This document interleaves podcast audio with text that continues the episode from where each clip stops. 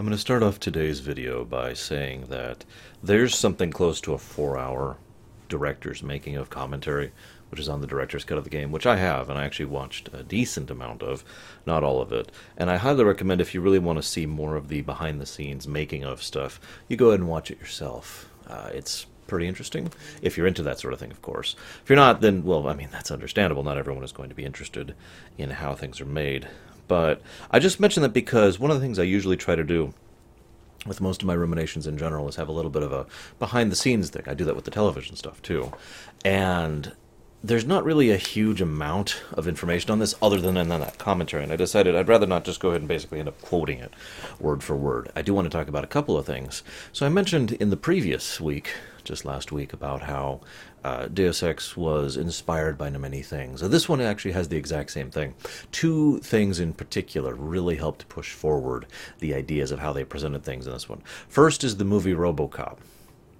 And I want to take a quick segue here for a moment because some people look at that and they think, oh, Robocop, whatever, right? RoboCop actually has a little more depth to it and a little more complexity in the way it approaches its storytelling than you'd think at first glance. It looks like a silly, stupid action movie, but the self parody nature of it, the way it tries to analyze certain aspects of the way society had been going at the time, and in some some people would argue are still going, the nature of how people interact with each other, the deep human elements, blah blah blah. And I would be remiss if I didn't point out the excessive symbolism, but point remains that it's an interesting film that can actually inspire one to think more than you'd actually consider for a movie called RoboCop, especially given uh, how the making of RoboCop actually came into being. But I don't want to talk about that here. So RoboCop was a big uh, indicator of this, uh, most notably and most obviously in the character of J- uh, Jensen himself, Adam Jensen himself. The other big in, uh, uh, inspiration that's usually listed when it comes to the makers of this one is Ghost in the Shell uh, the anime slash manga of of the said name that is actually pretty good. And yes, that's me saying that. And some obvious connotations there, which I'm not going to get into, trying to analyze what it would be like in a more mundane, everyday feel to have things like augmentations, for example. Now, this. They tried to make Deus Ex 3 multiple times. Uh, in fact, there were three significant efforts that got started and then failed before they actually settled on this one, Human Revolution, which came out uh, somewhere along the line of 10 years, I want to say, give or take. Uh, I, I, guess that depends on how you're defining it. You know, if you're defining it at creation date or if you're defining it at release date. But either way, about a decade happened between Deus Ex and this one. And I know what you're thinking. Why aren't you bringing up Invisible War? Um, I've said before that when it comes to making a sequel for anything, for a television show, for a movie, for a book, for a game, doesn't matter. When you're trying to make a sequel to something, usually one of two things happens. Either you take all that money that you made and all the experience you now have, and now you can make something for real because you were learning in the first film or in the first book or in the first game. But now you have learned, and now you can practice your craft. Now you can uh, master instead of beginner, you know? Instead of, uh, and so you either see things get much, much better in a sequel, or you see things get much, much worse. And there's a lot of reasons for the much, much worse thing uh, fatigue, uh, lack of new ideas, you know, stagnation in the creative team, that kind of a thing. Um, it is my opinion that Invisible War sits in the latter category, that Invisible War in no way lived up to the. Um, impact of the first Deus Ex, and I don't just mean in the, in the in the sense of how significant Deus Ex was with regards to gaming as a as a medium and to the the history of video gaming. What I mean by that is that it just kind of wasn't as good of a game, regardless of all significance, regardless of all other external factors. So, uh, I don't want to deride Invisible, or it was not a terrible game, but I usually don't refer to it when it comes to the other games, especially when it comes to Ruminations, especially since ultimately it barely matters to do so. I actually thought about that this time. I was like, well, maybe I should go ahead and go through Invisible War as well, just like a quick playthrough rather than a full in depth analysis playthrough while I'm going through this. And I kind of decided not to because I did some research and looking into it and refreshed myself on someone. I was like, oh, yeah, it basically doesn't matter to the story of the other two. Which is funny uh, for reasons that we won't go into. But that's why I don't really refer to Invisible War, in case, anyone's wondering. So then we leave ourselves with Deus Ex 3, Human Revolution, which is, of course, a prologue, which is a fairly bold uh, decision to make, especially in a series where choices matter and all that fun stuff. Now, again, that actually makes sense, though, given what I mentioned last time about the whole way that choices matter is really just, you know, the dog on the leash, right? You know, we do change events during the course of these games, but no matter what we actually choose, the overall path still stays the same. Nowhere is this more apparent than in Invisible War, actually, where whichever of the three potential endings you chose at the end, I hope you remembered that, by the way, from last time. I didn't forget, I was going to mention it today. Um, but whichever of the three possible endings you picked, basically all three of them happened in one form or another. And while Lord knows that I've seen Bethesda pull that off in a previous game, I'm not really sure it really pulled it off as well as Invisible War. But again, I don't want to bash Invisible War. But the reason I bring it up is they kind of do the same thing here. They kind of have a thing, uh, and uh, forgive me for spoiling, but the next game that's coming out just this August, by the way, so it's about, what, two months off now? Um, in just about two months here, we're going to have to have another game where the effects of the decisions you make at the end of this game, Human Revolution, don't really matter. You know, it's, it's, it's another one of those all, all, all in one kind of a deals. And I want to talk a little bit about that because, on the one hand, that's kind of lazy. It, it, it's just derisive, or dismissive is actually a better word, dismissive, because at that point it's saying, you know, you have this big choice of which which ideology to choose, which ideology to push forward, and I'll talk more about that later when I actually get to it. But it doesn't matter which one you pick because we're just going ahead with the story regardless of you on the one hand, that is kind of keeping with the overall theme of these games. You know, the fact that the individual doesn't really matter, and the whole transhumanism thing, and the idea that your choices matter even though they don't affect the path, right? So that kind of fits, but it does feel kind of. It still just has a little bit of a sting to it. It's like if you, it's, it's like someone slapping you. You know, it it still hurts even if you had it coming, right? Um, so I'm not sure if I could consider that a positive or negative. I suppose I'll have to actually go through Mankind Divided to get there. Now it's interesting because Mankind Divided, in many many ways, actually reminds me of the X Men plot. You know, the X Men plot. For there is only one X Men plot. Anyway, mutants are being you know segregated against and pre- uh, persecuted, and then there's the other people. There's the m- mutants and the Muggles, right? The X Men plot. Um, it is worth noting, though, that I find those kind of plots fascinating. So at the very least, I'm at least you know, interested in seeing what's going to happen with it. Moving on, moving on. Uh, there was one other thing they did very interesting. I just want to give a brief aside here when it comes to Human Revolution. Some people asked why it took so damn long to make, and I mentioned you know there were three failed attempts. One of the things they did, and it's debatable if this was a good idea or not, was they decided to go ahead and do effectively the same Matrix style of not the movie again.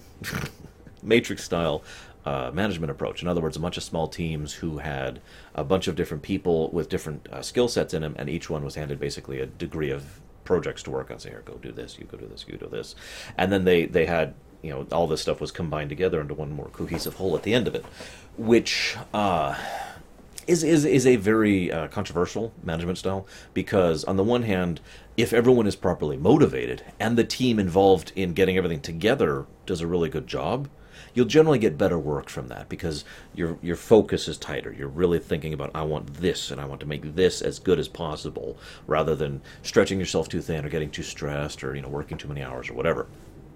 Uh, the the biggest and most obvious detriment to this style of development is it takes much longer and and by natural consequences therefore more expensive and that was a bit of an issue they were having with this game it's a good thing i think personally that human revolution was so financially successful because it almost wasn't uh, you know it would have been very easy for this game to to bomb. In fact i don't know how many of you remember this uh, since this game is sort of old at this point but when this game was coming out a lot of the fans of the deus ex series spit all over it because and for reasons I'll talk about when we get more to the gameplay section. I don't want to deride anyone's opinion though. If you dislike this game, if you prefer Deus Ex to this one, that's fine. I mean, I've had the same kind of arguments with people who prefer the original XCOM to the new Enemy Unknown stuff. I've had the same kind of arguments with people who prefer the old StarCraft to the new StarCraft. You know, I could name other examples, but uh, this is a commonality. This is nothing new, and there's nothing wrong with that. There's nothing wrong with preferring Fallout 1 to Fallout 3. There's nothing wrong with prefer or excuse me, excuse me. There's nothing wrong with preferring Fallout 1 to Fallout New Vegas. There's nothing wrong with preferring Fallout New Vegas Fallout 1 the, the the openness and ability for personal preference and choice is probably one of the few true freedoms we actually enjoy here in, in modern society, and therefore I am totally in favor of that. Uh, which is funny for reasons that we'll discuss when we get to the thematic stuff. Let's talk about the gameplay. Let's talk about the gameplay of this game.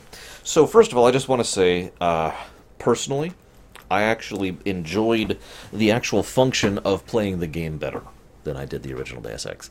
That being said, I have to say that the gameplay was, and I hate using this term, dumbed down from the original Deus Ex. But I don't want to just give that term and not explain it. Let me talk a little bit about this. So they have this philosophy of combat, sleuthing, uh, hacking, and social. Okay. Now, if you'll remember, one of the biggest strengths, I'd say one of the two biggest strengths of the original Deus Ex's gameplay, was the fact that you could specialize in all these different things, and I gave a list, and you could do whatever. You could hyper specialize and still make it work. The game was designed such that there was some way to use, you know, your violinist skill in order to be able to actually go through and accomplish the thing. That was something they did very well in the original Deus Ex. In this one, they don't really get that across anywhere near as correctly. Um, there are simply too many circumstances where you need combat. There's simply too many circumstances where you need to be able to hack or something like that. Um, now, I, I, I'm, I'm, I, it's not too bad, but it does mean hyper specialization isn't a thing. And on the one hand, you might be like, well, why is that a bad thing? You know, I myself have spoken against hyper specialization in gameplay design many times. The reason I bring it up here is it does take some of the choice away from the player. It says, yeah, you can be a super stealth or socializer, but you better have some combat augs on top of that, you know, because you're still going to have to be able to fight the bosses, if absolutely nothing else, for example. And that's okay. I am okay with that. But there's no denying that that is a light version of the original Deus Ex, and that's that's the way I want to actually say that. It's not that it's dumbed down. It is Deus Ex Lite, L-I-T-E, as in a slightly more uh, less intense version of the original, if that makes sense. And I feel like that's part of why initially when I first picked up this game you know, years ago and, and, actually went through it, I actually put it down. Didn't didn't actually finish it. My first time playing this. Uh, obviously, I did now, but back when I used to play it, didn't actually finish the whole game. I was just kind of like, eh. And then when I picked it up again and really gave it a second try, I was like, okay, this is I'm with this, and I want to explain why that is because one of the really other big things that really made the original Deus Ex shine was that your choices matter thing that I talked about. The fact that you could do so many different things in order to affect the the route as you're following this linear path through the story was awesome. And I loved that. And I wanted more of that in this one and I felt like it was more lacking when it came to that style of gameplay. But the truth was, while it was more lacking in that, you don't have nearly as many choices and options, and nearly as many ways you can affect the, the course of the plot. They did still plan for quite a few of those choices. You do still have the flavor of choice throughout this thing. You do still have the flavor of your choices matter, and you do still have the flavor of being able to choose your own gameplay style with limitations in both cases. Again, which is why I call the gameplay a version of the original Deus Ex Lite because we get less choice in gameplay and we get less choice in dialogue choices. Make sense? That being said, you might be like, well, hang on. You're just saying it's, it's an overall negative. Why you're still better? Why you're more more positively inclined towards that? This playthrough that I just did for this one, I actually enjoyed a lot more than I thought it. I'm actually much more pumped for Mankind Divided than I actually was before as a result of going through this playthrough because I really enjoyed it. And I know what you're thinking. Why?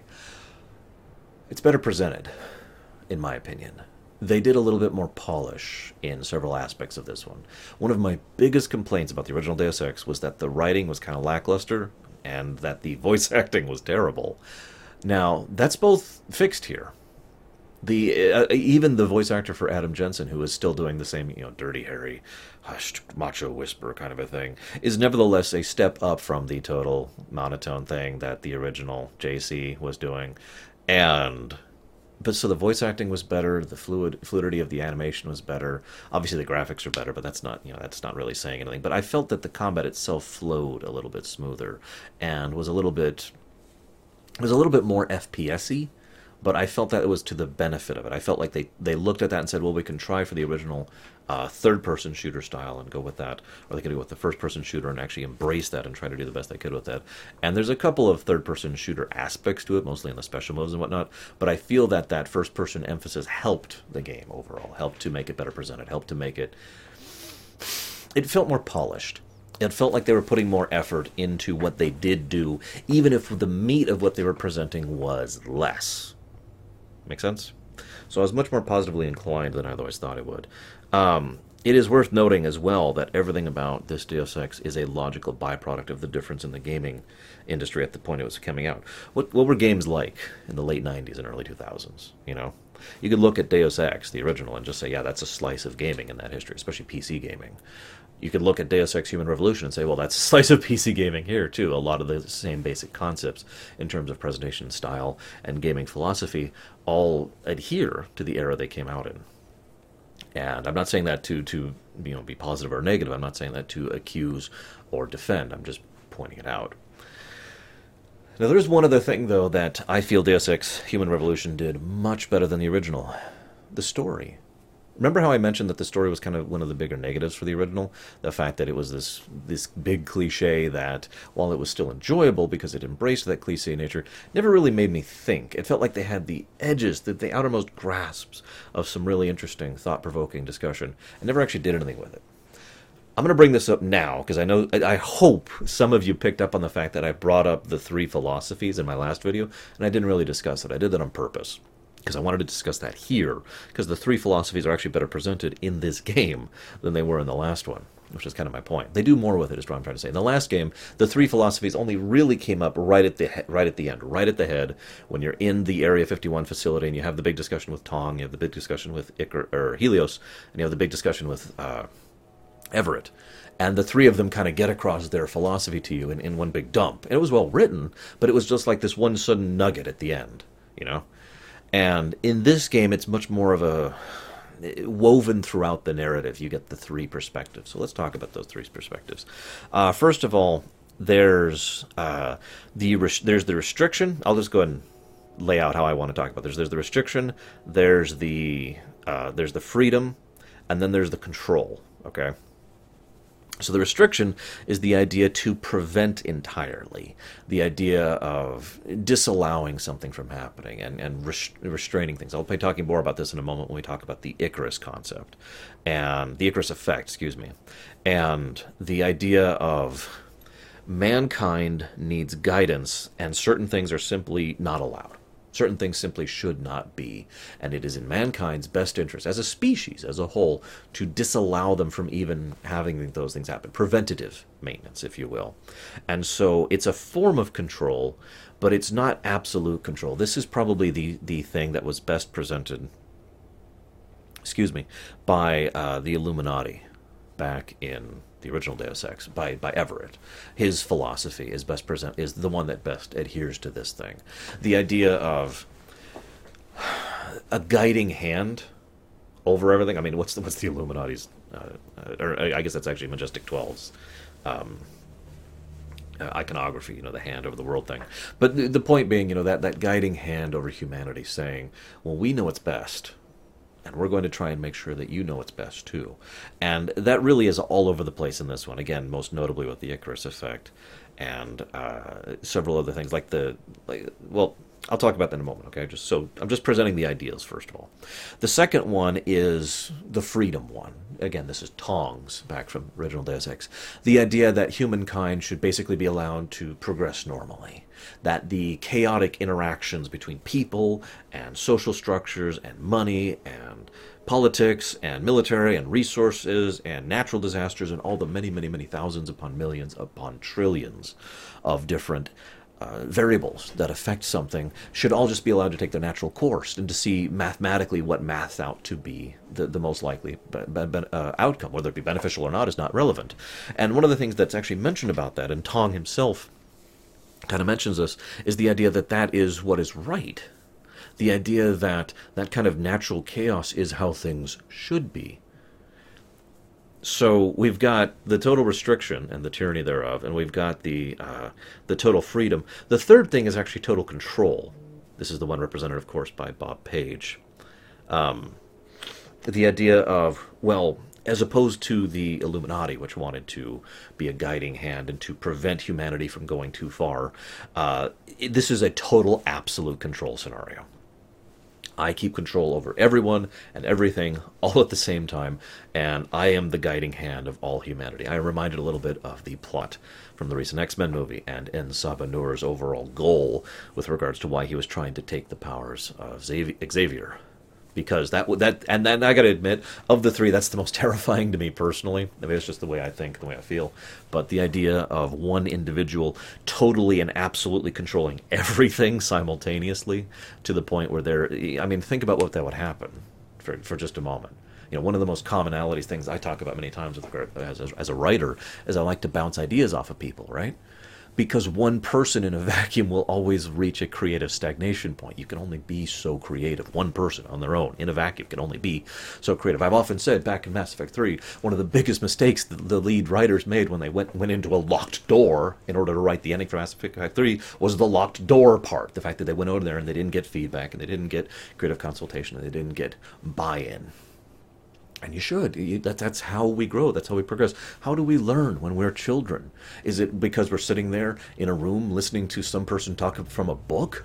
Or is it when we're out on the playground and we're actually interacting with other people and the way we interact with them affects them so they interact with us differently, which allows us to interact with them differently. And that's how children grow. That's how we learn as a people, as a species.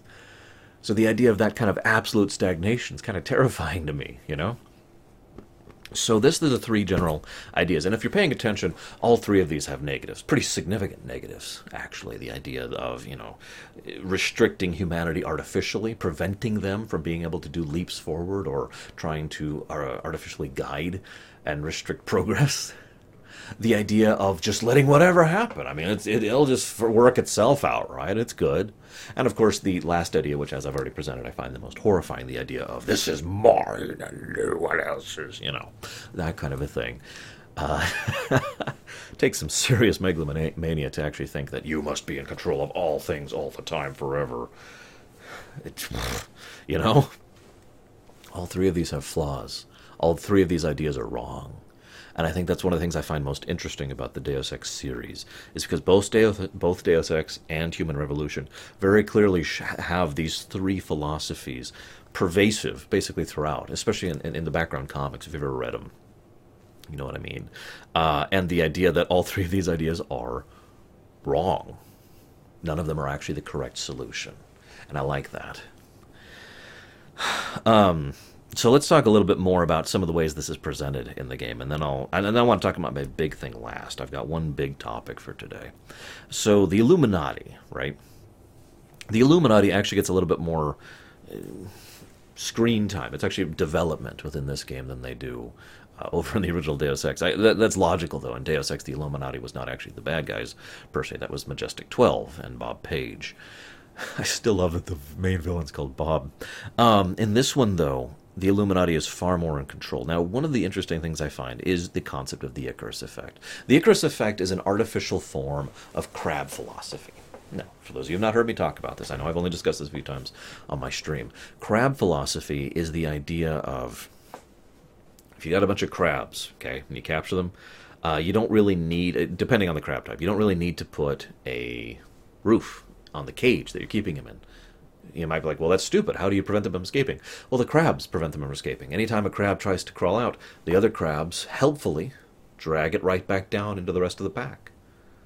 That's crab philosophy, except think of it socially, think of it structurally, think of it personally, think of it in terms of societal norms, think of it in terms of civilization. Human beings do this all the time, crab philosophy. You know, oh, no, stop being an outlier, start get back here, and the funny thing is, what conformity actually is changes so fluidly that it, it doesn't really matter because there is no such thing as an absolute normalcy, of course, amongst human society. So, you know, if we rewind time two years or go two years into the future, what is considered the, the, the place where everyone else should be, the cage, if you will, will be different and different people will be like, get down here and, and conform to this thing.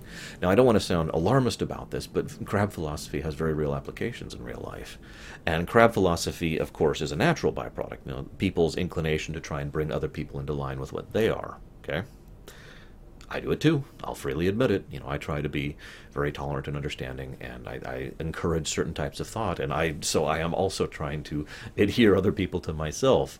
Uh, the only difference I feel, at least personally, is that I'm a self-aware of this fact, and b I try to also adhere myself to other people's thoughts as well, to try and have that melding, that merging, that mutual respect. The very thing that made the Mass Effect series great. You, are probably thinking, why do you keep referencing Mass Effect? I've been doing a lot of research into Andromeda lately, so it's kind of on my mind. Forgive me. Moving on. The Icarus effect, then, is the artificial version of crab philosophy. In other words, the Illuminati will actually go out of their way and say, well, that person is excelling too much. Now, this is interesting because the Icarus effect is primarily focused on things where people are accomplishing too much. You know, uh, to use an example, Leonardo da Vinci would probably have been assassinated by the Illuminati because he was simply uh, going too far beyond the, the norm of what was acceptable at the time. Now, this is the interesting thing. The Illuminati presents this as if this is for mankind's benefit. The idea that if any given individual or groups is allowed to excel too quickly or too violently or too rapidly, society will simply collapse as a natural resultant. I'm, I'm going to ignore the obvious flaw in that argument. I'm sure you can come up with it just fine on your own. But the reason I bring that up, though, is I don't think that's the real motivation because they constantly talk about how they must keep things in control. If people are allowed to get too far too quickly, well, then, then we're just going to have this massive destabilization, and we need to keep things nice and settled, nice and easier to administrate. In other words, it is my opinion, although this is up to you, the viewer, to decide this, that the Illuminati does not want to keep humanity more under control, or more in control, I should say. They don't want to keep humanity more in control. They want to keep it under their control. That being able to prevent humanity from progressing too far and too rapidly in a given field enables them to more easily exert their own influence. Nowhere is this more apparent than in the whole augmentation thing to begin with. Which brings me to an interesting uh, point. Um, I, I want to discuss this more when I get to my final point, but all I'm going to say is the fact that the augmentation thing just kind of exploded naturally, and it's made clear that that's what happened. No one pushed it. You know, there was no, the Illuminati didn't conspire to do this. There was no ancient government or any of the various conspiracy groups tried to make augmentation thing. It just kind of exploded naturally, innately, chaotically, as things do. That's how human technology has always exploded. How did the internet become a thing? You know? How did vehicles become a thing? Something happened and then. I'll talk more about that later, though. So the and I love the, the the connotations of calling it the Icarus effect. We want to make sure no one flies too close to the sun. But by parallel, what this means is that the Illuminati themselves are the ones melting the wax. And again, what possible motivation would they have for that, other than their own uh, self-aggrandizement? Next thing I want to talk about is the Hyron project. A lot of the what I'm going to talk about has to do with the Illuminati. Like I said, they take much more of a central focus in this one than they did in previous ones, which I like, actually. Um, so the Illuminati uh, has done this thing called the Hyron Project. For those of you who are unfortunate enough, or I should say fortunate enough, to have not actually been exposed to the Hyron Project, the Hyron Project is an extremely inhuman practice of trying to graft human beings into computers. It's a it's it's the very beginning, crude beginnings of what would eventually become uh, what Bob Page himself wanted to do with the Helios AI, uh, human and com- computational merger to create a basically a better machine. These things are actually described as being quantum computers uh, due to the nature of the fact that they are, are slaved to a human brain and therefore are capable of both being faster from the from the computational side and being more dynamic from the human side in order to uh, basically make the perfect computer. Now, I know what you're thinking. Why is this horrible? so for some reason, only women are accepted for the project. I'm not sure why. I couldn't find anything anywhere in lore or out as to why they did that. It is my personal belief that they chose women specifically to make it more horrifying when you hear them screaming or crying in agony as they're dissecting these people and, and they're just subjected to horrifying illusions. I want you to imagine for a moment that your eyes don't work and you can't move and you're getting an untold amount of information from a computer that's being downloaded basically directly into your brain. And you're still conscious and aware of this except you can't see or feel or think in the traditional sense you've just got all this this alien data that's being pulled directly into your brain. That alone sounds horrifying to me. There's also the fact that they have a ridiculously high fatality rate just in starting the project. You know just hooking you up to the machine has an extremely high chance to kill you because what they're doing is they're surgically replacing people's spines with augmented spines, the mechanical augmented spines.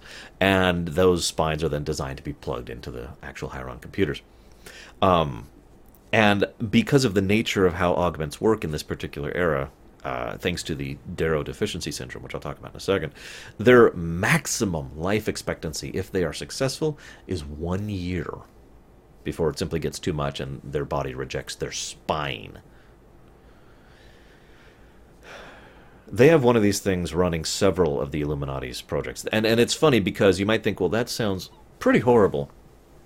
And it sounds, uh, even from an evil overlord's perspective, that sounds like ridiculously costly and expensive. I mean, how could they possibly get that many people? I mean, they would have to go into slaving and kidnapping to. Oh, right, they they enslave and kidnap people. Forgot about that.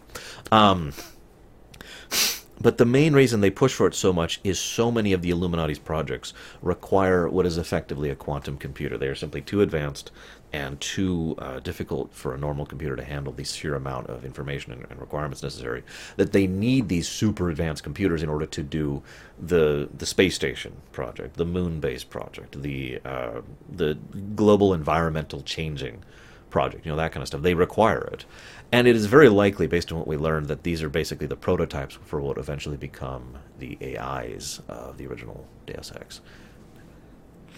Now, uh, so so it's worth the cost, basically, the huge cost in time and resources, and of course, human lives. Although I sincerely doubt the people involved actually gave a damn about the thousands upon thousands of people that they were surgically killing, whether successful or not.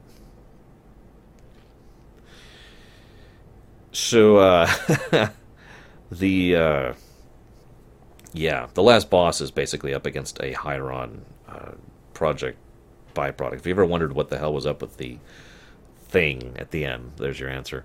Uh, d- let's talk a little bit about Darrow deficiency syndrome because uh, so what that is is a very logical thing, very uh, I, I, applaud the game for actually having this because it's very logical that if you add what are effectively mechanical augments, your human body, which is basically programmed to uh, present all foreign objects as some kind of contaminant or you know illness or disease or whatever, it rejects them over time there's actually only one person who actually has the secret to perfect augmentation in his random genetic material, his genes basically being just the right perfect uh, by, uh, example so that he would actually have a stronger connection to augments rather than a weaker one. That is, of course, the main character, Adam Jensen.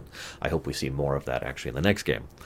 But I applaud that, first of all, for making sense, but second of all, because it adds another insidious layer to the uh, to the Illuminati. Now, I mean yes, of course, obviously they uh, he was a test tube baby basically and they were experimenting on him and then he was released and his uh, the scientists who were raising him died and then there was the whole adoptive parent thing and blah blah blah. And, of course he was experiment, experimented on against his will in order to help further this you know blah blah blah. Again the thing that really struck me as insidious though was the way they deal with the byproduct of the of of uh, deficiency syndrome. I can't remember the name of the drug, hypotenuse or hypotenuse or something like that.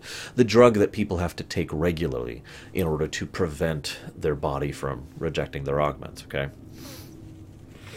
This is insidious because so they have the drug and it's actually relatively easy to produce but they artificially limit its supply, so the price goes up. So only the rich, or only the, the capable, or only the connected have the ability to actually regularly have augments, because everyone else has to find some source of them, artificially creating this underground, which the Illuminati then have control of. Then they. Uh, basically make it so that another company comes up with their own solution to this drug, which they can then present, which is cheaper, but doesn't undergo as many tests and of course, this version of the drug is also being pushed by the Illuminati, and this version of the drug is pretty much deliberately designed to be a failure. Uh, this is a classic form of control, by the way, and something that a lot of people suspected the Matrix was going to be, as in the actual movie this time. In other words, the best way to control someone is to present an oppressive force and then to also yourself fund the resistance against you. So you have control of the resistance and control of the main government. Very, very classic form. And that's exactly what the Illuminati did with that. And yeah, it's kind of messed up. Um, I'll want to talk a little bit more about the recycled military bill later because I think it's more relevant. So let's talk a little bit about a couple of the characters here. I don't have too much to say about most of the characters here, honestly, so forgive me. Um, I want to talk about uh, Zeke, who was the head of the pur- purity group, in other words, the completely anti augmentation group.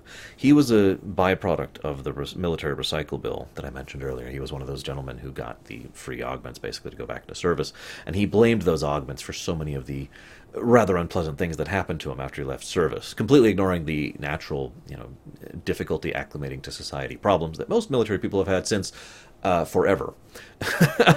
because for some strange reason, when you spend a lot of time and effort training someone to be a killing machine, suddenly asking them to never do that and interact with normal society is it's a different world, right?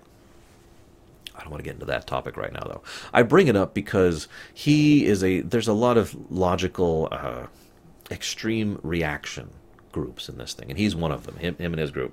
The idea of, well, these augments may have caused this bad thing, so we'll go way over here with it. And they're just violent and oppressive and horrible. Uh, they are, of course, a minor subnote in the plot, but I bring them up because they lead nicely into Sarif and Taggart. Now, the obvious ap- opposition between the two is so obvious I'm not even going to mention it, but I do bring it up because both Sarif and Taggart are much more human in their opposing viewpoints. Neither one of them is a straw man, for any, any of the given arguments, and neither one of them actually goes to the extreme of one side or the other. Sarif, of course, um, is, is very pro augment, but he also acknowledges that there are significant flaws with the process, and he really is untrustworthy of the way it's applied. Taggart himself, of course, is very anti-augment, and yet at the same time, uh, Taggart himself acknowledges the benefits of, of augmentation, at least with proper control. He just believes that there's no proper way to utilize it. Both men also talk extensively about the very what is usually bandied about as the primary theme of all of human revolution. That theme, of course, being transhumanism, which I'll be discussing uh, last. That's the last thing I'm going to talk about. I swear. When I get to the end. Um, I will say this about them: both of them have their own books which are which are referenced several times in the game, and one of them is of course pro transhumanism, and the other one is anti transhumanism. I'm going to discuss what transhumanism means really quickly because that term gets bandied about a lot as a buzzword, and not many people actually bother to discuss what it means. Transhumanism is the idea that a human being can become more than they are, and whether or not that should happen. In other words, augmentation or genetic tampering or you know, it, gaining mutant powers from the X Men thing, you know, that's all transhumanism. That's all that same concept, the idea that a human being can become more. And again, whether or not that's a good or a bad thing, whether or not that should happen, how that should happen, by what process, you know, that's the very concept of transhumanism. Some people believe that anything that is external should not be a part of them, that they should not use some kind of external force to change and alter who they are. Now, it is worth noting, and I'm just going to toss out one tiny little bit of my own real life opinion here, so enjoy the brief window. Uh, for me, I find most of those people to be artificially drawing a line. Now, I know what you're thinking. What do you mean by that? Well, most people, and this is true in real life, who are anti technology, who are anti augmentation, who are anti transhumanism, usually, without even realizing it, draw a line saying, well, this is the line of acceptable augmentation. And I know what you're saying. What do you mean? This right here is human augmentation. It is a very primitive form of human, human augmentation. It is a very basic form of transhumanism. But without these glasses, I would not be a functional person in many ways. I am virtually blind without my glasses. I can I cannot make out text at all. I can make out shapes and colors. That's about it. Without my glasses on. Contacts would be fun- serving the same function. I am using technology to augment myself in order to be able to more functional. I have a giant metal plate in my left leg that is basically the only thing keeping that bone together. Although by this point it's possible the bone is healed, I'll admit. But at the very least, when that plate was first put in there, um, you know, keeping. I, I, shouldn't even say that. I'm actually saying that wrong. There's bone here, and there's bone there, and then there's metal in between, you know. I don't really have a normal left leg, is what I'm trying to say because of transhumanism. Now I know what you're saying. Well, that's that's ridiculous. Why are you even bringing it up? But my point is, so many people who take that stance ignore the fact that we're already starting this process. We here in real life are already many steps into transhumanism. We're already there. The real question is how much further we're willing to go. Now, I agree a line does need to be cut, but I think too many people are, and I'm just going to set this bluntly, hypocritical in the fact that they say, well, we should be completely pure to ourselves but being completely pure to ourselves is something that's so ill defined that it actually makes you wonder if these people literally want to sit in a cave naked and hunt for food with their bare hands, because that would be being pure.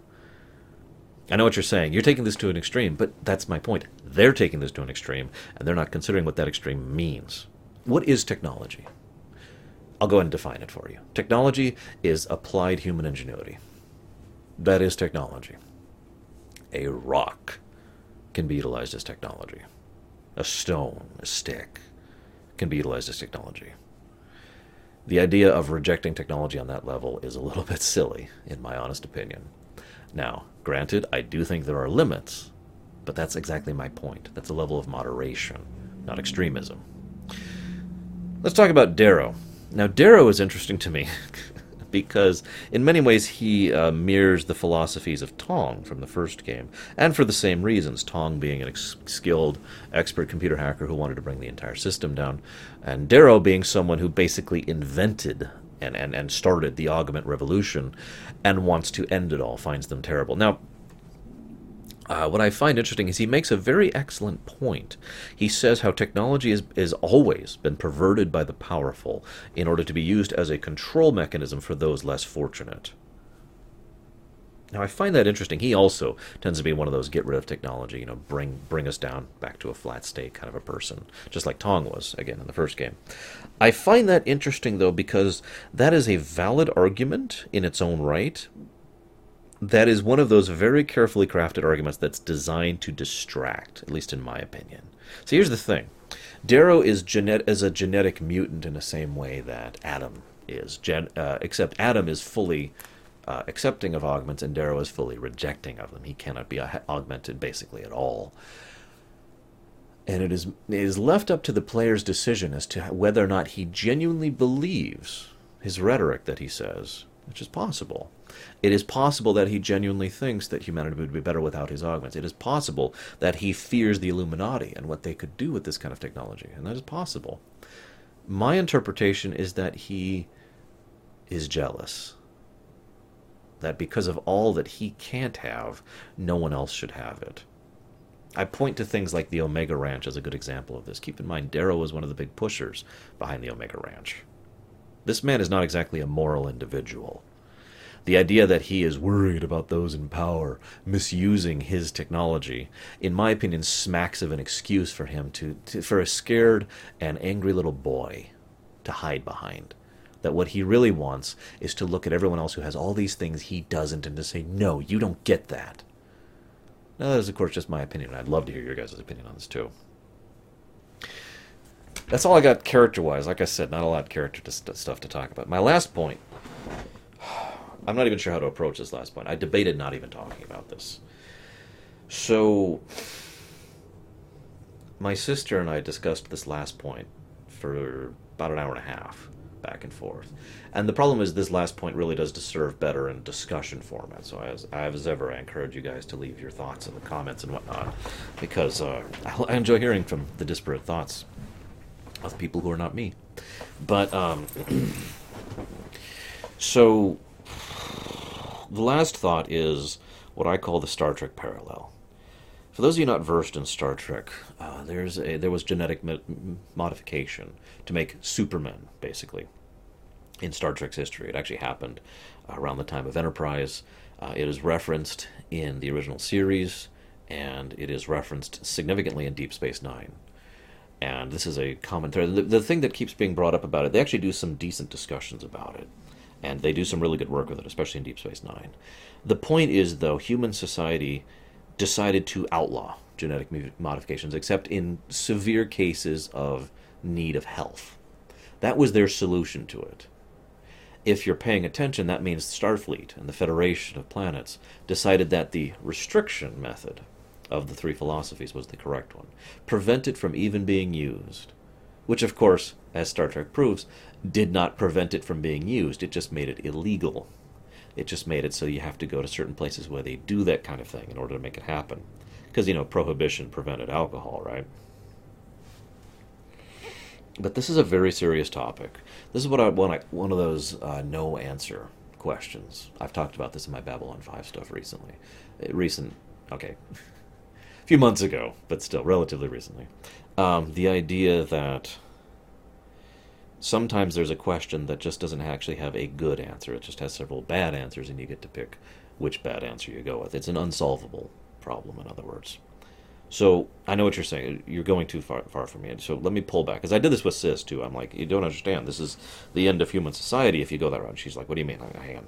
I have a tendency to just leap forward a few steps. So let's try this again. And I hope I present my, my case here well because you know how terrible I am at this. Let's say human augmentation exists. Now, again, we're already two steps away from this real life problem right now in real life. Let's say that you have the ability to change and alter who you are. The uh, Anthony, uh, I can't remember his last name. Uh, the the trial of Sir Anthony, blah blah blah, in uh, in game is a good example of this. What happened was several people who had augments basically were taking his job, and he couldn't compete, and he wanted the legal right to voluntarily augment himself, and he was granted that legal right after a year of a case battle, a legal battle. Okay that was pretty much the tip of the iceberg there because the moment that floodgate opened, we had several problems. This boils back to the thing about the recycled military uh, bill that I mentioned earlier. In other words, once you open Pandora's box, there's no real closing it again. Once we have human augmentation as an available option, you can't really get rid of it again. I mean, there are ways to do that, but logically, you know, logistically speaking, in reality, that's not something that's feasible. So, you eh, now I, I, I know I'm still talking too fast. I'm sorry. It's so difficult for me to talk about this because it's like five different branches at once. The so what you have is you're creating a new standard Anyone out there see the movie Gattaca? It's a great example of this exact concept. This exact discussion is something that was actually done very well in the movie Gattaca. I recommend it, by the way. It's very slow to start, gets much better, and then, the, then the finale is amazing. Um, Gattaca, okay, so the moment it becomes available to improve you, whether it's through genetic tampering or through some kind of ability to bring out a mutant power, or whether it's through external mechanical augmentation, or, as we'll see in the future, nanotechnology augmentation. The moment one of these things uh, becomes available for you to improve who and what you are, you have created a new standard, and it will not happen immediately. It will happen over years, possibly even decades, depending on you know which setting you're working on and what culture and what technology and all that fun stuff. But the moment I can say, you know what, I don't want to wear these anymore. I'm going to get better eyes. Okay at what point in time do people who rely on their sight have to get augments to stay competitive? At what point do direct steroidal injections into the muscular tissue, this is something that's mentioned in the first Deus Ex game, become mandatory for people in armed combat or in sport competitions? At what point does someone who has the ability to literally pull into the internet in their brain be, uh, uh, you know, it's someone for an analyst or a researcher job or a programmer, the ability to literally directly program, at what point does that become mandatory? Because the moment you make it available, it will by its own nature over time become more accessible, cheaper, and more widespread. And it will get to the point where there will be more people with those augments, and you're suddenly going to face a rather severe problem once it becomes mandatory, what's the next step? And this is where things get really murky. And this is what happened in Gattaca. Uh, in Gattaca, in particular, it was basically gene modifying children at birth. And the severe classism that happened between those who were genetically modified and those who were natural births. And it's a great movie. I really recommend it. Um, and so we see that exact same thing here with augments. Remember, I mentioned the whole classism argument back in the original Deus Ex. We're going to see this a lot more in Mankind Divided, where the where the whole classism thing basically becomes a thing by deliberate design of the Illuminati. But still, uh, I don't think the Illuminati really needed to push that hard, because the haves and the have-nots will always argue with each other, right? Uh, let me let me rewind a little bit. I'm getting too far ahead of myself. Let me explain some of the ways that, that something can become commonality we see we've seen this in real life a dozen times. I could name well, I'd have to pull up a list because I don't remember off the top of my head, but I could name if I pulled up a list over a dozen technologies that we got out of the military here in real life, right? I'm even talking modern, never mind, you know, going back however many centuries. And uh, what I mean by that is, let's say we come up with a new technology. Here's this new technology. Woo! It first gets applied very carefully, you know, kind of an experimental nature. Usually, the groups that have the money and the willingness to push a new technology are the military. That's exactly what happened in Deus Ex. The military decided to push the recycle military bill. So you could get what it was effectively free augments in order to make yourself competitive if you signed up and re-enlisted and got back into military service. And what we saw was that after that, uh, several other companies sprang up in the wake of the, the fact that a market now existed for these augments. And you, you can see the logical progression. It went from carefully elite use to common military use to carefully elite civilian use to common civilian use. And that's the usual progression of technology, right? So that's exactly what happened here. Again, the moment they opened that Pandora's box, augments were a thing. And it was natural it was going to continue to be a thing. And it did naturally continue to be a thing. And became so commonplace to the point where people were thinking about getting augments for basically cosmetic reasons. There's an email that's sent to uh, Taggart, I want to say, about a woman who was thinking about getting augments just to make herself look nicer. No other reason. we do know cosmetic surgery is a thing, right? You know, just to name a, a real real life parallel here. My point, though, is what do you do about this? At what point do you draw the line? At what point, and there's a really messy question here. I don't want to discuss this one too much because this gets into stuff I don't like to uh, uh, allow, basically, on my show. But at what point does this affect what a human is? And that is one of the big questions about transhumanism in general. At what point are we no longer human? At what point do we redefine human? At what point do we chop off artificially saying, well, now we are no longer human? Do you consider a mutant from X Men human? To use one example. Some people would. Some people wouldn't. Do you consider one of these augmented people, like Adam Jensen, human? What happens when the line gets pushed even further to someone like JC, in the original game? Is he human? He was a complete genetic clone of Adam. Someone who was nano- nanotechnologically augmented from birth, basically. Is he human? What happens when we go further than that? What happens when we have reached a point where we can't even be recognizable as what we were centuries or millennia prior? Is that a good thing? Is that a bad thing? What do we do to prevent this from being abused? What do we do to prevent this from going too far out of control? is this going to completely reshape the shape the, the, the, the, shape of our society, our civilization? Is that a bad thing? You can see the kind of questions that came up here. I'm just kind of tossing this out here sort of rapid fire because as I said, this is something that's a little more fitted to a discussion, but I wanted to at least bring these topics up because the game did. The game says at what point do we consider augmentation mandatory? At what point do we consider augmentation having gone too far? at what point do we consider augmentation something that would fundamentally change who you are, not just what you are? I leave these questions open for you to debate on your own time.